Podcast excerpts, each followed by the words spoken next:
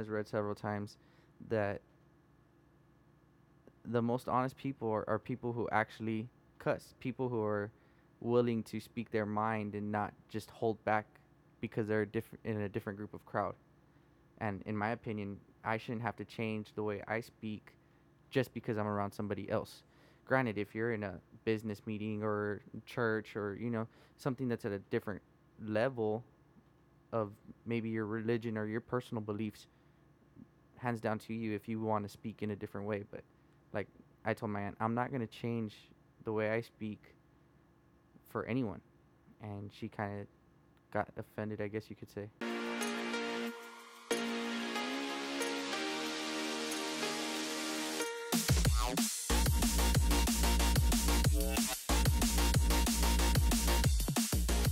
and then I'll collect from Etsy.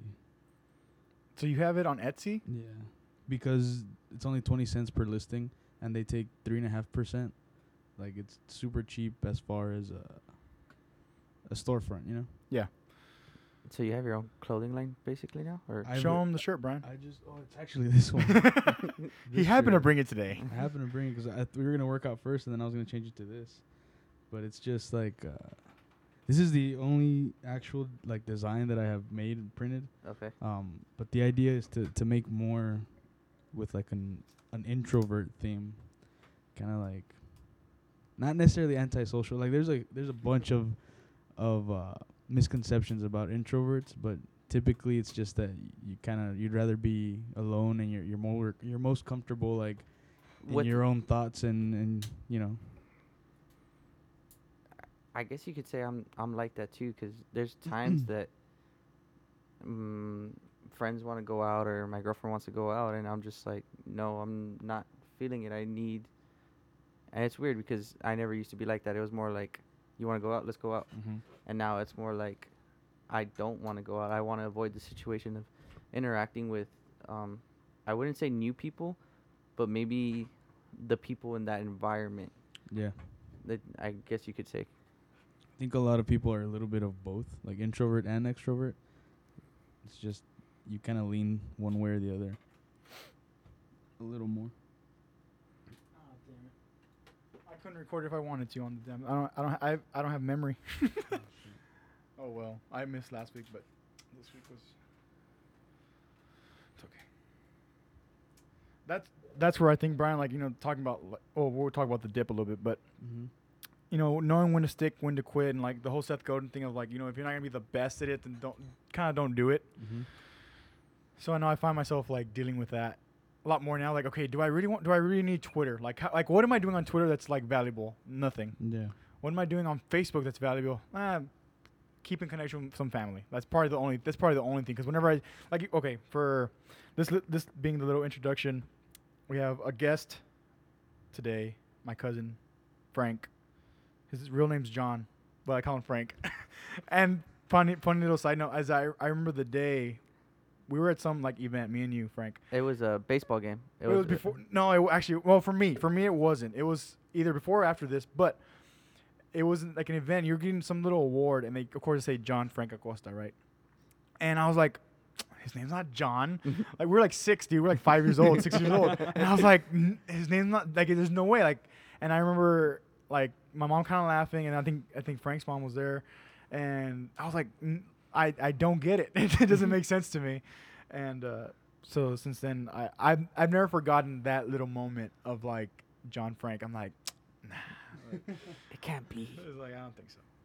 But anyways, uh, Frank needed some help with his resume, and he's he's applying for a new job. So he came over to the house, and we're here. And then we were talking, and I was like, man, for me, listening to Frank, I was like, man, if I feel like you need to get, or you need to have more conversation, of like, we'll say value, more value, valuable conversations that you can take something away. I'm like, do you want to be in the podcast? And then it's like, sure. And now we're here and we're recording. I told Brian, I'm like, oh, okay, Brian, Frank's here. You can come over whenever you want. We're ready to go. And, Brian wasn't aware of this, me coming on the podcast until you Yeah. walked So in. just right now. Just right now. It's all good though. I've done it. Oh, were you here? You were here when I had Luis on. Yeah. That was a few back. That was a few episodes. That was like episode 15 or something. But that was also last minute thing because me and Luis were having a conversation on that one. And I'm like, dude, do you want to be on the podcast? and he's like, he's like, ah. and of course he's like, he's 15. He'll be 16 on Saturday. Make me sad. Uh, but anyways, he's like, he's like, sure, sure, why not, whatever. And, it, and for him, it's funny because fr- when Frank first, we started miking up everything, and he's like, should I feel nervous? And I was like, ah, only as nervous. And my point that I never got to say uh, to Brian and Frank was that like, it's it's a new thing. It's the anxiety of being something new, which is perfect because the top the top the sorry the title for today's podcast is wondering not wandering you know even that in itself is a movement that uh, my book for the week is marcus aurelius meditations which i've read half of it earlier this year and i never got to finish it so my goal is to finish it. But in there and then and then encompassing everything else that we have talked about the past few episodes is like you know trying to focus trying to zero in on like what okay what can we do what do we do well already that we can make better? And you know try to zero on that. So so again wondering not wandering. You know trying to get away from the wandering mind. The tim ferriss would call it the monkey mind uh, seth godin calls it the liz- lizard brain you know there's Yeah. multiple facets of the same thing you know the wandering you know being being too much of a generalization what's that brian the wandering generality versus a meaningful specific Yeah. uh, which I got from Seth Godin. And I told Brian to listen to this, and I, uh, when I re-listen, I'll, I'll probably put the. It's on Tim. It's on a Tim Ferriss podcast where Tim Ferriss interviews Seth Godin, and he talks about you know the difference of those two things. Uh, but anyways, last week we talked about, or one of the questions that I mentioned was what makes us nervous, and then what are we obsessed about. So unplanning that, or not planning for this week necessarily, until this morning. Uh, and even I feel like I let Brian down a little bit. He's like, "Hey, you ready to?" Like, he's like, "Hey, what time do you want to get together?" And it's like eight thirty. I was like, "Like at five thirty or just because." You had said early, so Yeah, yeah, like, yeah. Well, I mean, we usually get around.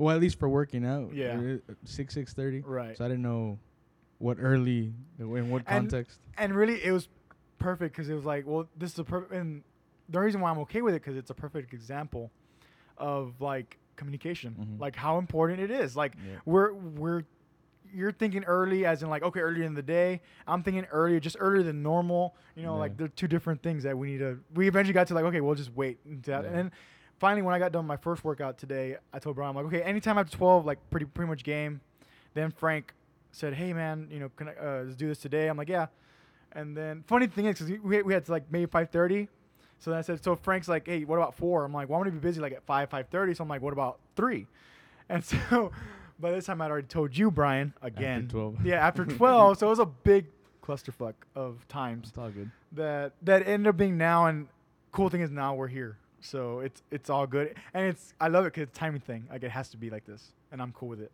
Uh, Frank, if you want to give some quick background so people can get to hear your voice and get to uh, just just a quick of like born and raised where you know how did you s- and then first question will be like how did uh, how was your childhood experience like childhood being elementary through high school up to graduating what was that experience like Okay. Um, well, I was born and raised in Edinburg, Texas. At the age of, I believe, eight, maybe nine, I moved from the city to the outskirts, close to San Manuel. I've lived out there since I was nine till current time. Uh, my childhood experience, I would say, is like a norm. I would say average, maybe normal kids. Um, I had both parents. Dad was in and out, you could say because he was out on the road most of the time. Uh, my grandma and grandpa's played a big role, uncles and aunts, in my my raising. Other than that, I um, grew up on country music and just sports and being outdoors. Not like a lot of kids that I see today. I walk into restaurants or in any public place in general, and you see them on their iPhones or their iPads or their tablets with their headphones in, and it's way different from when I grew up. I, we'd go out to a restaurant and there was communication, you know, how about how your day went. And I see kids now and they're just there ignoring the parents, like the parents ignoring them. I see it very wrong, if you'd say. Uh, I feel like they're being left out and what's going on in their kid's life because it could be something very dramatic or it could be nothing at all. But you never know. And if there's no communication between the parent and the kid, a lot of things can happen where it could make the kid better or it could mess the kid up for life. Legit. So, how was your high school high school experience?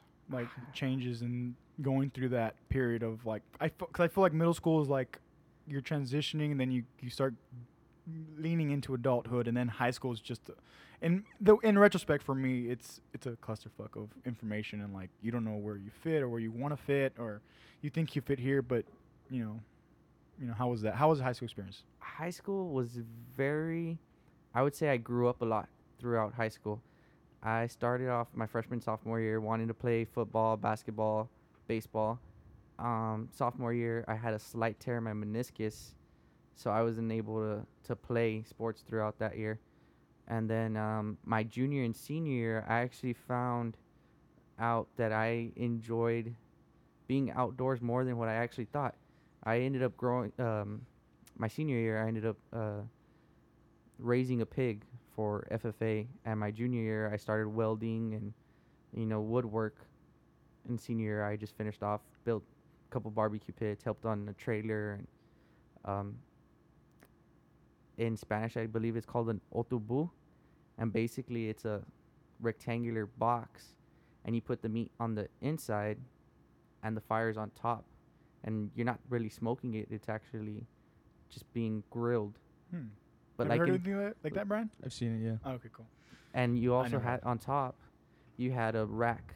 So let's say you wanted to make cabrito, which is goat Mm-hmm. in English, you would lower the rack, or you could raise it depending on how you wanted it. So Legit. So, so I mean, I I know you, but just for listeners to get to know you, I mean, we're now 34 episodes in, so um, the spontaneity of this is real. of this episode is real, um, and I want to get to the topic, to the main stuff of today. But uh, um, regard, I mean, you you were always using your hands. You're always like out doing something. always, always. Um, I Well, cause y- okay, I, I'll give a little, just a quick little story. I remember. Do you remember we were at, at oh, well, cause your house was neighbor to grandma's house. yeah, So we they, well we used to have horses there, but we used to have that horse trough. Remember that summer, like we would when it was super would- hot, so we decided we to just jump in go like into it was the horse trough. Yeah, Yeah. I have a story like that somewhere. I don't know if I have the story on my blog, my personal blog or not, but uh, uh, but I it, it's one that has kicked to me because I remember I think grandma was like, "Oh my god," and then I think your mom had gone home from work. I think I don't remember, but they're like, "What? Do you, like we're in the horse trough, like we're just having fun, like we were little, we are seven, eight years old, like just." That's that's that's what was That's that was part of it. Yeah, that's part of that's part of some of that was part of having fun. Uh, very cool. It seems like when we were at grandma's in my house, there was only a chain link fence that would split us up. There was always some sort of mischievous going on there, from jumping on the trampoline. I got one. I got one. This is, this is going way off like what I thought for today, but it's just memories. Because well, for those of you listening, is like me and Frank. I mean, we talk. Thank, thank. That's one of the things I'm thankful for technology is that we get to talk constantly. But to see each other in person, it's always different. I guarantee that for people that don't have enough conversation, Frank gave a little spiel right now about conversation and and at the especially at the dinner table or anything like that. But like being in person, it's such a different vibe, and it's such it's just so different. Anyways, uh, do you remember? and you don't have to go. We don't have to go further into the story, but when it used to be only a barbed wire. oh yeah, I remember that. Before it was actually a chain link fence. It, it a one a single strand of barbed wire, and if you didn't miss it, you're gonna hit the shit out of it. And we were actually in second grade when that happened. okay, so second grade. How old are we? Eight, year, eight years old. I mean, just about you know seven, eight years old. So uh, that's what used to separate his house from our grandma's house. It was a single Strand, strand, of of wire. barbed wire, and yeah. Uh, just quick, uh, Frank ate it once, and that th- that wasn't nice. And I, I still remember that day, and it sucked. I still have it the scarring. I believe it. I was like, yeah. But anyways, let's let's keep let's keep going. So now, well, you. So you worked. wherever you worked? You worked uh, I started off at Tractor Supply. first. Um, I was there about two years. From there, I went to McCoy's, which isn't a big difference except actually feed and um, livestock product, Adding like yeah. adding livestock product. And then after McCoy's, I've been at Rena Center going on four years now uh, in October, actually. So Legit. it's And now we're venturing because that's why you're at my house today to work on your resume, to work on a job application. So going from wandering to wondering, you know, getting getting closer to that something. But and what me and Frank were talking about before we aired, before Brian even got here, was like, dude, like because of the internet, like you can do things like because Frank, I can hear his passion about using his hands to make things. It's like, man, like there's there's potential now. Like he can do it on his own with having being his own boss. Now Mhm. there's little things in between that we can figure out, but like but like right now we're talking about uh Brian with the Etsy store and the shirts that he had that he's having made and or he's had, he's had them made, the design's done, but now he just sold one. I think today. You sold one today, Brian? Last night. or last night, and then you know trying to get that situated so we can s- ship it off today or tomorrow. Um, it's very possible, and that's the cool thing. That's one of the good things about technology is that you can do that now. So let's say you know I wouldn't suggest shipping barbecue pits, but unless it was local, but. Uh, but in tying that is like uh, building relationships. I don't think I ever finished telling Frank about this. Was you know being able to build a relationship so that you have people that actually trust you, because when people trust you, then they tell their friends and then that's where you gain customers and so on and so forth. So, to dive into the, be, okay, let's before we dive into the questions and my topics for today. Um, some I'm here on live.me and someone asked, "What's your favorite song?" And I and I, if they're still listening, I wish they'd give more specifics because like there's multiple genres. Obviously, there's worldwide genres. But and then two people just told me that I'm pretty. That what? Says you're pretty. oh man, it's funny. Nice. Uh, what's your favorite song? Uh, if you guys, if you guys can, I probably have to give like a thousand. Same, dude. But let's okay. If we had to stake in the stake in the road, give one. Choose one right now. right now one that I'm listening to on the regular because it makes me feel uplifted is actually Never Give a Fuck by Rob Bailey and the Hu- Hustle Standard. So y'all need to check that out. Um, basically, what the song is saying, he was working a normal nine to five, doing life, but he didn't want a boss anymore. He Mm. wanted to be his own boss. He wanted to do his own thing. It's like fuck it, it's time to move on and do what I want to do. What's it called? Um, never give a fuck. I'm just gonna reply to them in case they see us later. Bye. Rob Bailey and the Hustle Standard. Cool. What about you, Brian? You got some time now to think. You can choose yeah, one. but yeah. I don't know. I don't know about a favorite, but I guess on the same uh, same uh, concept of something I've been listening to lately. I've been listening to a lot of um, um, Frank Sinatra. Ooh. Like this last the last couple weeks actually. I, I thought it was gonna yeah, I thought it was little gonna be just a yeah. So I've been listening to a lot of Frank Sinatra and a lot of covers um Hmm. of like acoustic covers of, of people doing some of his songs and one of them that really stuck out was uh, Fly Me to the Moon. I've been I've been actually actively looking up people cover that song. So it's nothing new, nothing special. It's just kind of like the sap in me. And do you know who covered that song? That that "Fly Me to the Moon." There's a lot of people that There's a did. I didn't. I didn't. don't have I didn't. Okay, nah. okay, cool. I just put "Fly Me to the Moon." Yeah, fly me to the moon. Covers on YouTube. yeah, just a bunch of covers. Bless you, uh, by the way, Andy. I didn't want to interrupt Brian there. Thank you. That was good. Thank you.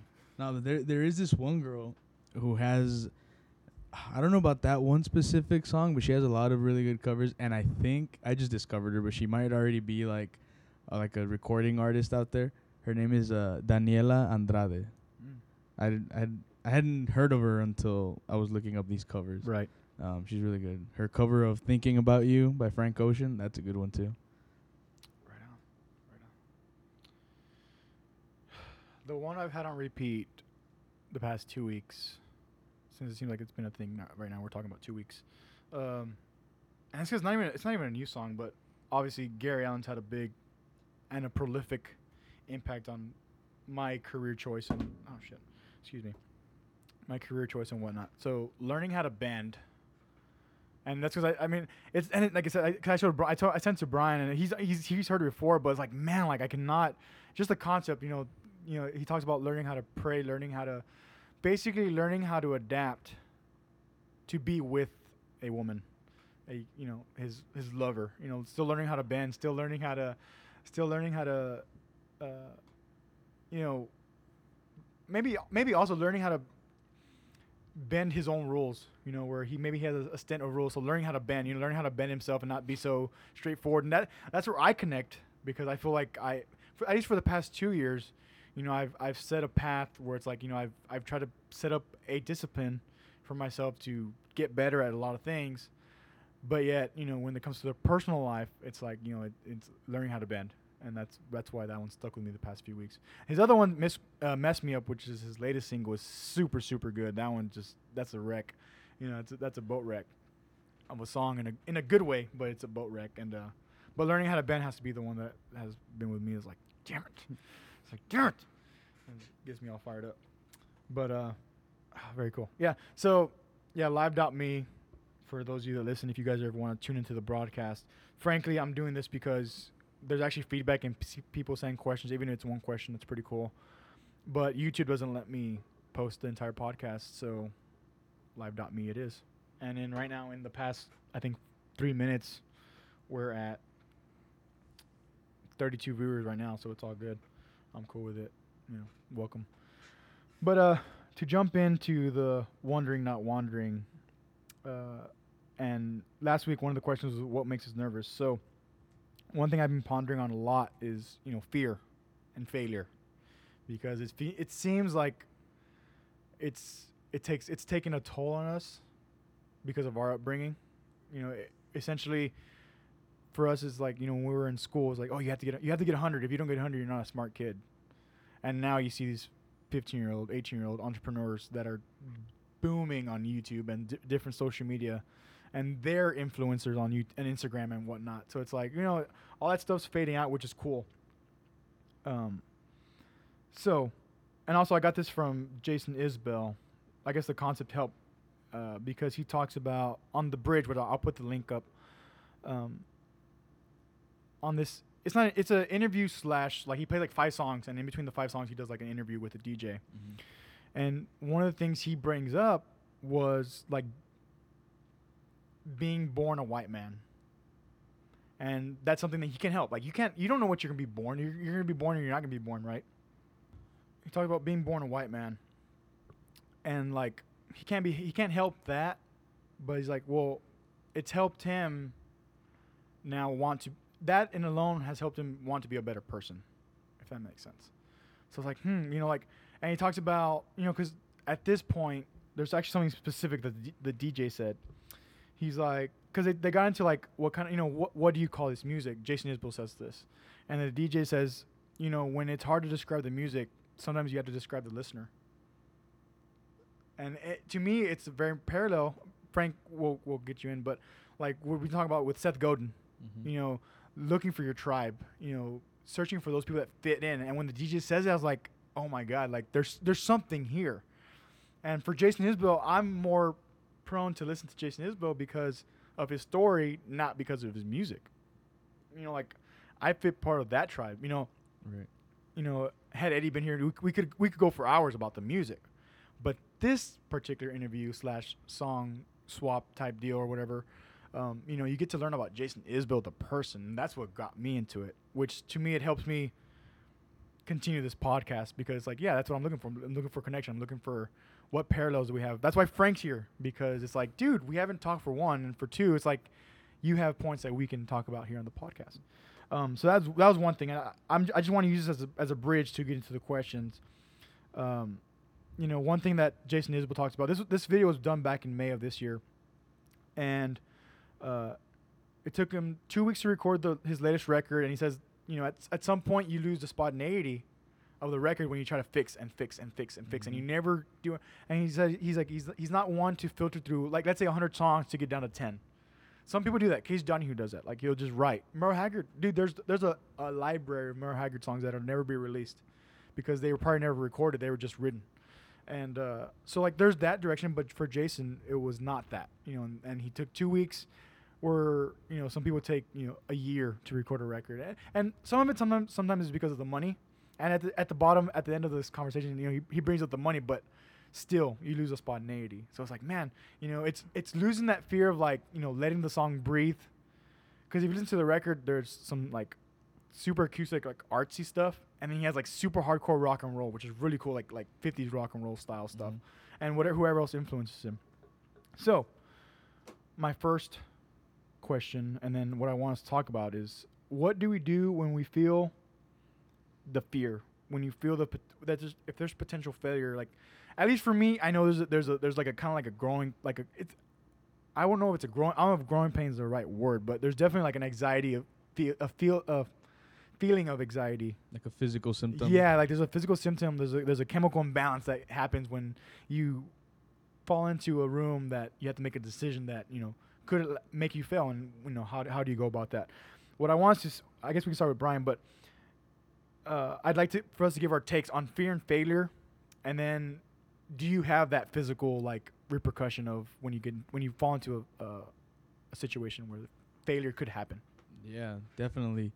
It it it is it does manifest itself physically for me. Um my my brain just starts like going into like a panic mode and I start like assessing and assessing and and trying to come up with what wh- how to uh how to take the situation. So my brain just goes kind of I guess crazy 'cause it's not organized like it's not like an organized assessment or anything it's just i just my brain i feel like it just kind of scatters or w- something in my brain goes and, and scatters the entire scatters around around my brain and searches for like the answer or Yeah. or the the strategy Yeah. um so there's that. I i definitely panic and i i go very within my brain and and physically i start feeling kind of kind of sick and and nervous. So i and i can't sit still. Like i if i'm sitting and and like let's say i feel like failure is about to come on like i start getting very antsy and i i want to get off get up from my chair and just walk it off or, or you know do something physically to to stop feeling all of this uh these symptoms. Yeah. But yeah i definitely my brain panics and it's not like a complete mess but it but it you know when when you asked i think last week or two weeks ago i forget about uh do you thrive under pressure two weeks ago that's kind of what it feels like i don't know if i'm thriving but it definitely it definitely pressures installs me a pressure yeah. into your into your process yeah What about you, Frank? How how how how has failure played a part? No, not how. That's wrong. That's not right. Start with what's your take on failure, fear of failure, like, uh, given your. Cause I want I want to get into experience, but just right now, like, what you could think, like, do you do you do you feel anything physical, like when you? physically yes i feel my brain trigger um into i wouldn't brian said maybe a panic mode i would say the same thing um just trying to figure out what's the best route to go because like anybody we all hate failure but failure helps you grow but we still hate it at so some point ex- exactly that, that that that's kind of my point of talking about this, because like we know that that people fail all the time, or we know that we're not gonna die because of this failure more more times than not. But that's that's what I'm trying to uncover because I was like, man, if if we can uncover this and reveal it, and then try to overcome that, we can just go through a bunch of processes and not worry about the failure. But continue. Sorry, continue.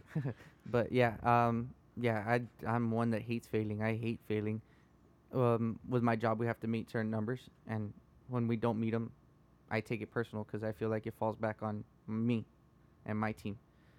Um, I get um a stomach pain, I guess like a knot you Mhm. could say, in my stomach when I start feeling the fear of failure, of what could happen. yeah Granted, it's not death, but it's Yeah, still and- failure. And I don't think that's something that everybody realizes, at least especially not in the moment. If you if you you kind of like scatterbrained or, or you're just kind of more worried about failing, you don't really think that it's not the end of the world. Like in that moment, it is the, end, of the, world. Yeah. Yeah, yeah, eh, yeah. Because like I said, the reason why I want to go into this because we're talking about being obsessed and not having, not being obsessed over any particular thing. And for me, I just, for at least for the time being, I just, I just, I'm thriving on being able to read and wanting to learn. And if I had to scope it down, it's learning to lead. You know, reading books on leading, but I'm still trying to go from theory to context. You know, like I can talk about this all day on on on whether it's on here on the podcast or on the or even on even on the on the website which I which is out now. It's live movingwithlive.co. Um, you can go on there. I- have uh, my second the second blog post that I put up to, that we talked about a while back, and I've said this term several times is distant mentors. You know, and when you when you have that, it's like okay, you have some type of guide. But going back to the root of fear and failure, it's like man, it it, it bugs the hell out of me that to try to get over this. You know, Brian, me and you were talking about last week where um, millennials have to go through tragedy beyond tra- beyond tragedy beyond beyond a tragedy that would have been tragic like 15 years ago it has to be way more intense of a situation for us to like make that jump or just leave it alone you know completely and that that's what i'm as we continue here um, it's like it's starting to bug the hell out of me and like last week i told you like you know sleeping if sleeping angers you you should you know do something or like that's that's good Mm-hmm. so I'm like, okay, this actually angers the fuck out of me. Like fear and failure of itself is like, and I guess n- maybe and taking ownership would be me saying, okay, I fail, okay, I'll get over it. But knowing like my upbringing, and this this doesn't go back to family, but the school, the upbringing of school, where we talked about where, um, you know, uh, or again, I've mentioned it briefly, but as far as like getting, oh, you have to get A's, get all A's. If you don't get A's, you're not you're not a good student. And if you get C's and D's and F's or whatever, like, oh, you're you know you're, you're not to mention like being held back, but the psychological impact, like how did like and like now that I'm interacting with Luis, he's 15, he'll be 16, and seeing some of these kids when I go substitute, whether it's for Frankie's mom or, or both of our aunts, or for any any of their colleagues, like I go substitute, I talk to these kids, and for one, they're bored as hell, and I said this before, they're bored as hell, and because they're bored, they don't even care if they fail or not. So that's interesting. That's different. But for us, it's the the constant of failure that keeps us from essentially quitting our job today and doing what we want tomorrow or now, which is crazy. Anyways, here's a here's the next question. So, could you guys give an example of dealing with rejection as a kid? At any and this is like I said any, between you know ages of five and eighteen. And the, the kid is very open for this question, but you know, was there any type of rejection that you guys can think of that you had that you dealt with? I have one specific that I know exactly what I'm gonna talk about. Um, that maybe caused you to move a certain way, even then. I don't know if I I can't think of a specific time when I was I know I I know that like at least like in high school I was afraid of being rejected by like girls the gr- a girl that I liked. Yeah. But other than that, I I don't think I was ever rejected or afraid of being rejected in other aspects of my life. I think when you're when you're a kid, when you're growing up, you don't really care about a lot of things. At least I didn't care about anything that wasn't like, you know, hanging out with my friends or, or doing the things that I like to do, playing video games, riding my bike, you know, Yeah. things like that. Uh, I heard something today that uh, that really stuck with me. When you're a kid, the universe revolves around you. You you don't really care about much else other than your immediate atmosphere Right. if you will. So for me, my fear of rejection was only with girls that I liked, like in high school. That was Okay, you're a little more conscious of like Yeah. the situation. yeah. When I was like, dang, it, like I, I kind of really like this girl. Um, how do I, how do how do we get closer? And fuck, I'm afraid that you know, if if I take the step, if I take the leap, and it's a no, and I'm rejected, then I've lost all contact. You know, I'm yeah. Right. double or nothing. type Yeah, yeah, yeah. Right, right, right. But yeah, that's that's that was my fear of rejection during those times. That. Interesting. Frank. For me, as a kid, everybody doesn't like rejection. You know, whether you're the last one to be picked on the team or the last one to Mhm. get home from a race, whatever have you. I think I avoided rejection because my dad wasn't around a lot. So I didn't want to be with a group of friends or a group of kids and then start bringing up stories of their dad and me not have a story to tell Mhm. and stay quiet and be the oddball out. So I avoided a lot of hanging out with kids from school and just hung out with my cousin and my grandma's and Right, right, yeah, yeah. We were very much well, well. Even then, I that was probably one of the cool things for our family, or at least for us as cousins, is that we we would hung, hang out in the summers, and that's kind of what we did. You know, I it wasn't until middle school that I for sure remember like us going to South and you know hanging out open gym and stuff and like that that little thing. And even then it, w- it was short lived, but at the end of the day we always retracted back to Artia's house and you know other places you know that. that Always out. kept us together. It's, basically. it's in, that's interesting because I, I didn't even think about that till now that we're, we're talking out loud. It's like that that makes I mean it's interesting because I feel like you either had siblings and you were kind of like knit like that, or like you had friends. It, it was either like a bunch of family or a bunch of friends. I think because I know for sure my friends my friends quote unquote like didn't start developing until like high school. You know with with Brian and then all the oh, being in band that that that tribe alone that that's a that's a Yeah. tribe definitely you know our group of friends it was me brian eric kyle joe like us that we did hang out for at least at least for freshman year and like sophomore year and then you know whatever like for those first years of high school like that was like an uh important like uh I mean, important time, but I'm trying to think of like it was an interesting transition going from like family to friends and getting and then you hear about I, at least I hear at least I hear about it like where you know when you turn when you're going through your adolescence you want you start turning away from your family start turning to peer reviews you know and and when you go through that it's like man like we went I, at least I went through that given mine and Frankie's and even, even Gavin I mentioned him before um, my other cousin who's living in Alaska one day we'll get him on here that'd be cool well moving on what were you saying Frankie right now about about the first time we we realized we met we both knew Brian It was funny because I went to I want to say it was either first grade or kinder with Brian. Fast forward several years, Andy and Brian end up knowing each other. I come over to Andy's house, and I walk into the room, and Brian's here chilling, and we look at each other, and we're like, "Hey, I know you.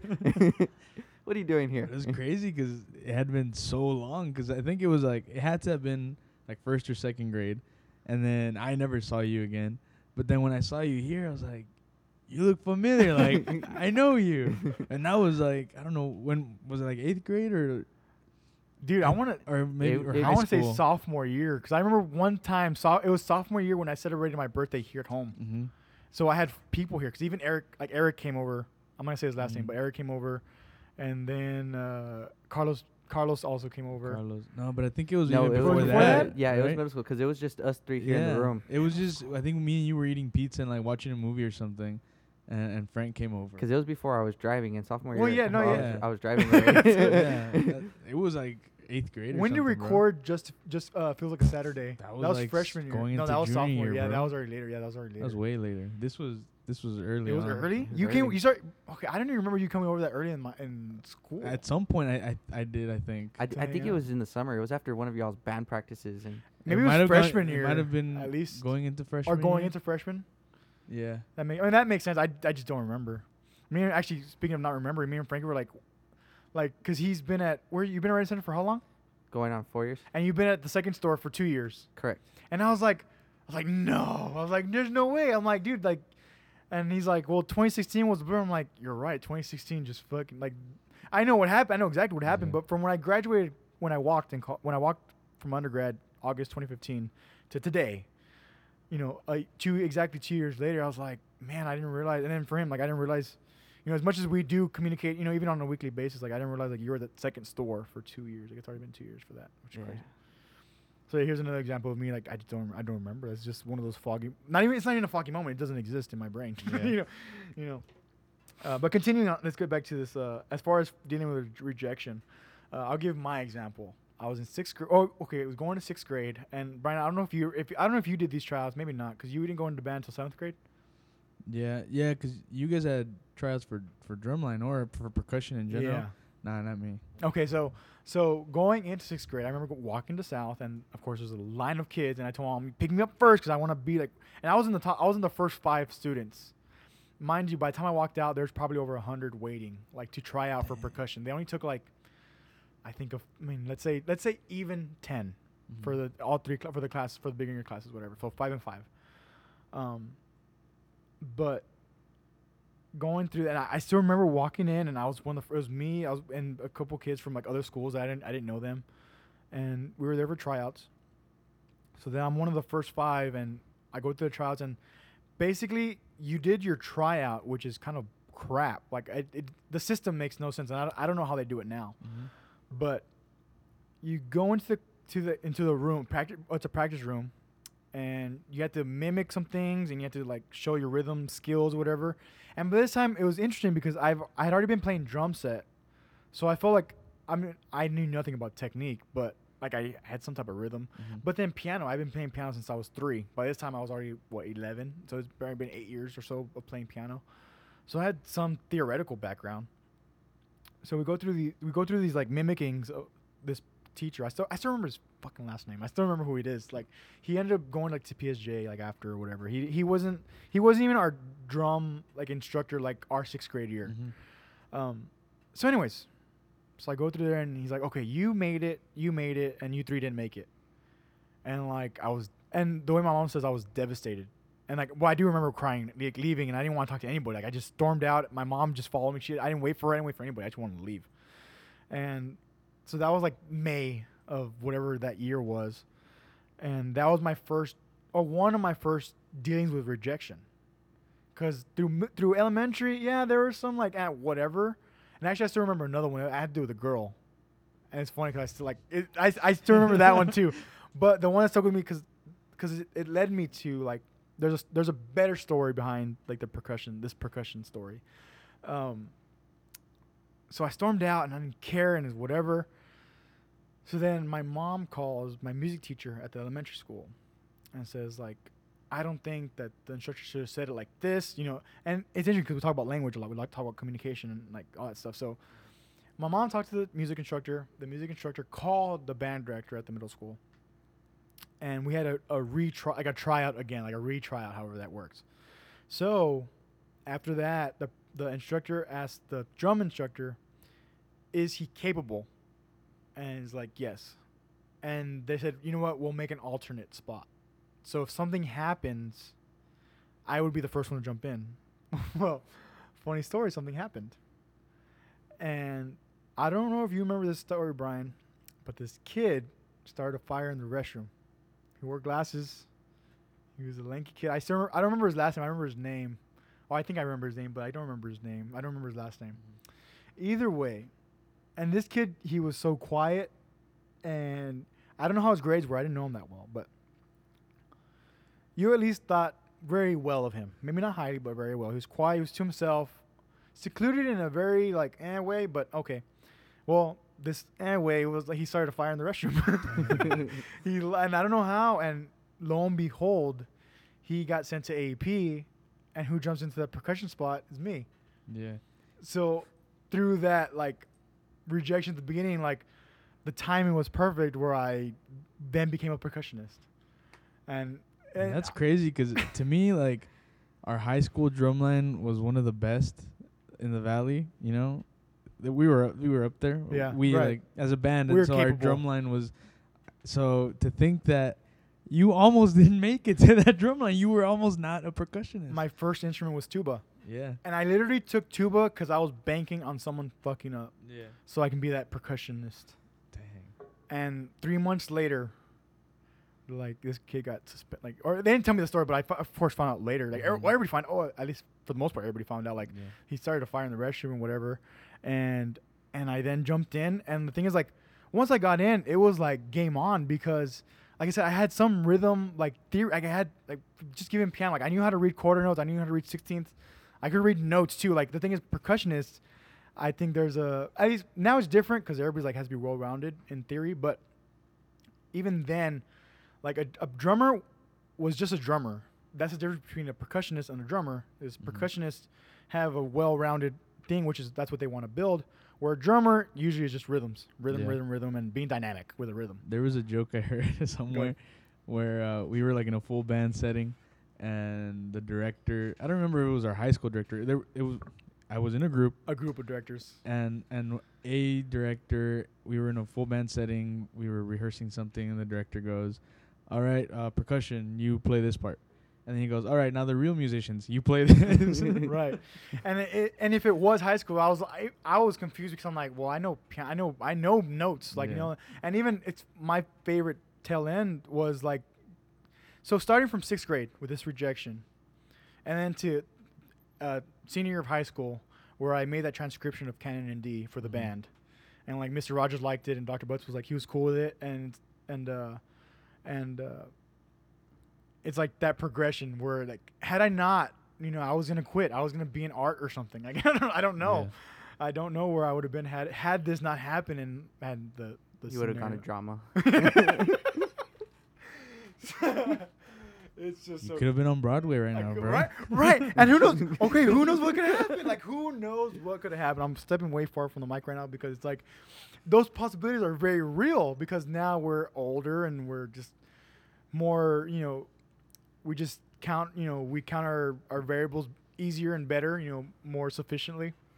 That's like, yeah, who knows? I could have been in New York right now, you know, whatever. Like, it, I don't, we, I don't know because I'm here now. And you know and speaking of new york like brian you have friends in new york now so like it's Yeah. that's like its own thing on its own I could be New York. Right you could be in new york right now that's a story for another day yeah, this this weekend last year I was in New York. Oh, this weekend yeah, Labor yeah, Day weekend. labor day weekend yeah what Labor day it fell right, on. right, right. Oh, man. Well, we're hitting 47 minutes so uh, i wanted to tie in the dip but i'm really i'm trying really hard to put some uh some restrictions so we can stay on the path and keep keeping these episodes of keeping them of, of value. I guess we can go into this one because I, it's not rhetorical, but I wonder when did you start noticing you're risk adverse? And the reason why I bring up risk adverse because last week Brian brought that up. So like, well, this is a question I think we can ponder on today. And me and Frank were talking about it earlier. I'm like, okay, we can yeah, we can definitely dive into this now. Mm-hmm. I don't know. I, c- I can't really like pinpoint exactly when that happened for me, but uh, and this kind of ties into the the I guess uh, the fear of rejection and and fear of failure and all that. But I started. A lot of my other like classmates that were in band started in sixth grade. Well, I took art in sixth grade and I started band in seventh grade. So then I don't remember it was seventh or eighth grade where um my one of the one of the our music teachers wanted me to try out for all region. And and I was there and I was practicing and I think it was like my my first year on an instrument or something. And I asked her I was like uh do I have to? Because because the music was looking kind of hard. It was you know it, it was a little more more more complex and I had never practiced so much on my instrument before like the music we played I thought was was easy so I got through it. I didn't have to put in extra work so I never I wasn't used to putting extra work on my instrument to to to successfully play through a piece. Right. so this piece was it was a little harder and I was having to stay after after school like you know 30 45 minutes or something like that. And I I asked her I was like hey do I have to do this? Like, and and that was like that was the the only other time when that I can remember that I was kind of like the that fear of failure and rejection because it was it was it looked like I I couldn't do it in my mind at Yeah. that point at like well, 13 14 years Yeah. old like I I can't do this and I'm not gonna I'm not gonna fail so I'm not even gonna attempt it type of deal so right? you so yeah you you, you would have rather gone to that. Yeah, so so there was that and and I think in a sense that's maybe one one initial instance of risk aversity. Like I don't want to risk failing, so I'm not going to You don't even I'm not yeah, I'm not going to do it. Um so there was that. And then when it really kind of conceptualized in my mind when when I started thinking about it was in in college because in my finance classes and business classes we talked about risk aversity and and um w- what type of profile you fit when you invest like that you should take on more risk when you're young because you've got a lot more time to recover Right. um so that's when I realized I, I was like, you know what? There's other aspects in my life where I'm I'm very risk averse. I don't want to fail, so I don't want to take the risk. Um, but the first instance was that that that time in like seventh, eighth grade Yeah. where I didn't want to fail. And Where, where do you, oh man? Because even that's interesting. Like I wonder, like was was there an experience that you had that that even led you to even that decision where you decided at that age, 13 years, let's say 13 years old, 12, 13 years old, where you're like, you know what? I'm not even gonna chance it. No, zero chance. You're not. You're not even giving yourself a 50% chance. You know, could you give an instance like what what because to me, it, we talk a lot about parenting and like just Mhm. development. So it's like I'm curious, and maybe it's something we can ponder on for next time. But But I'm just curious, like you know, even then, I guess we're so young then, like, and the only reason why I say that is because looking at Luis grow up, and it's like, man, we're like even now he's gonna be 16, like fuck, he wants to start driving and stuff, and then we're talking about cars. It's like, okay, okay, I'm, I'm slow down, buddy, Yeah, you yeah. know, whatever. But like, but you know, that's my point, is that being so young and having that, making that decision then, mm-hmm. you know, if, if you can maybe, I don't, I mean, I don't, I mean, I, was, I mean, Yeah. it's interesting that you have that instinct Yeah. I, to and I'm, to averse, you know, I'm sure. I'm sure there was something. Maybe not in a specific event, but I'm sure there's A something. But it, of it to me it was just always kind of being an you know such an introvert and so shy at the time that I didn't want to fail and and be put on the spot failing. You Right. know, I don't want to be on the spot and said, hey, like, you know, I don't want to be in the spot in general, and then much less be on the spot as a failure. So for me, it was just like, uh, I I'm not comfortable. yeah. So That's super interesting. That's super interesting because, you know, I talk about like intuition and like this seems like it's p- it was part of yours, like just Mhm. to just to kind of yeah. maneuver through your, you know, your your direction, you know, and not not really go any, not linger along the lines at, a, at any point. Mhm. That's interesting. That could be an uncovering itself, like that being part of your intuition, where you just Yeah. kind of stay your path and kind of keep going. Because I've always called you the lucky one. Um, I've always said that since like we're in high school, since we wrote that that song. Yeah. Which maybe we can like make a, re- a new demo someday. like, Remix. Boats and hoes. Uh,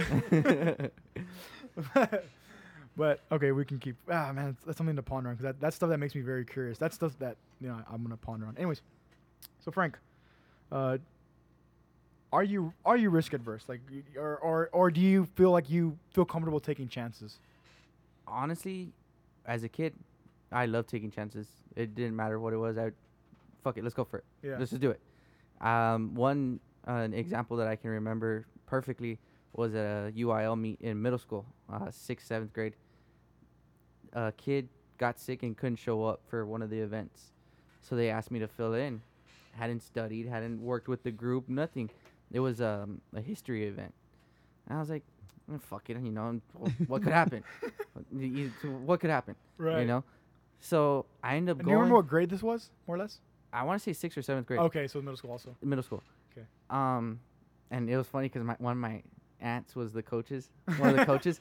So she's like, just do it, just do it. She just like, she was always the encourager. She always pushed us to do stuff that we're not used to. Yeah, yeah, yeah. So I was like, all right, you know, I'll do it.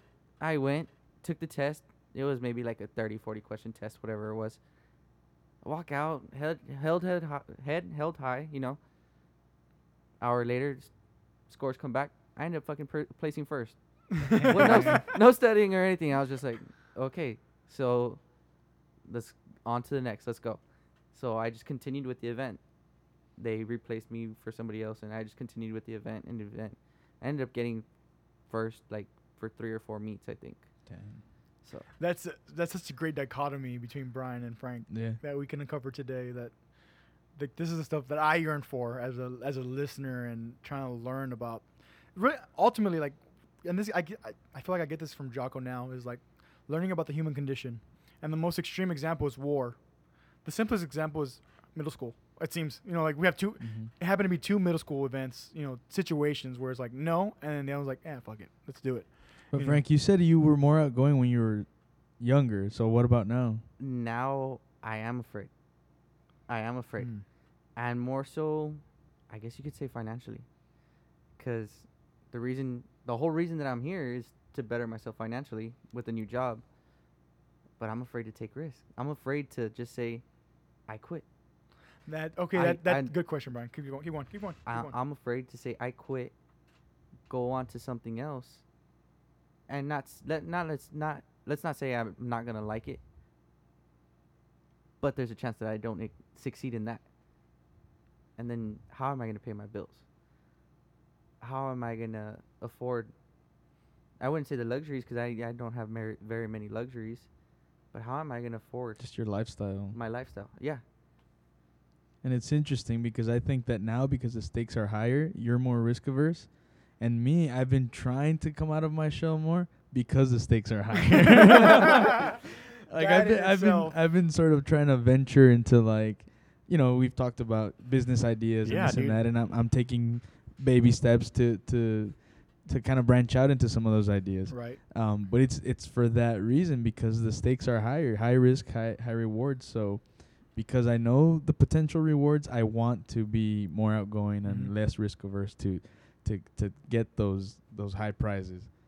And Absolutely. and for Frank, it's like the the stakes are higher, so he doesn't wanna he doesn't want to go below t- where he's at now. You know, potentially. Yeah. So so you you are a little more afraid of taking those chances now. It, I guess you could say it's a comfortable zone. Yeah. Yeah. very much. Uh, and that's that was gonna be. Thanks. That that brought me back to my question. My question was like, well, I guess this this the answer is no. But you know, are you scared to learn something new, or is it strictly financially that you're like, oh man, I think it's you strict- from- I I think it's strictly financially. yeah, Uh, because. I know there's a lot that I want to do, but it's just getting to do it, and is it gonna be rewarding? Mm-hmm. Yeah. That's Uh, well, like I told you, Frank, and I and I, I'm, I'm glad I get to say this on the air. Is like you know I've always said, look to Brian, call Brian, text Brian, meet with Brian, get together with him, because I trust him. He's the lucky one. He's the chosen one in my eyes. I'm just a part of getting to the human experience to find how to get things done. Um, and I, and for people listening, this, these are good examples right right now of the stuff that I'm talking about that I'm looking for.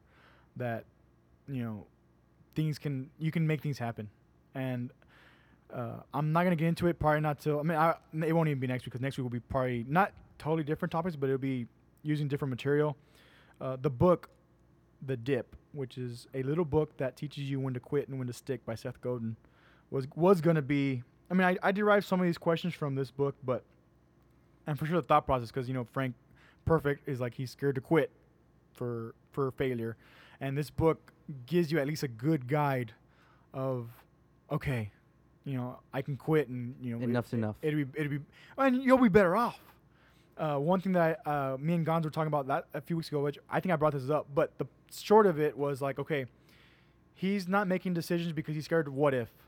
And my second, my follow up question was like, well, what if you don't make that decision?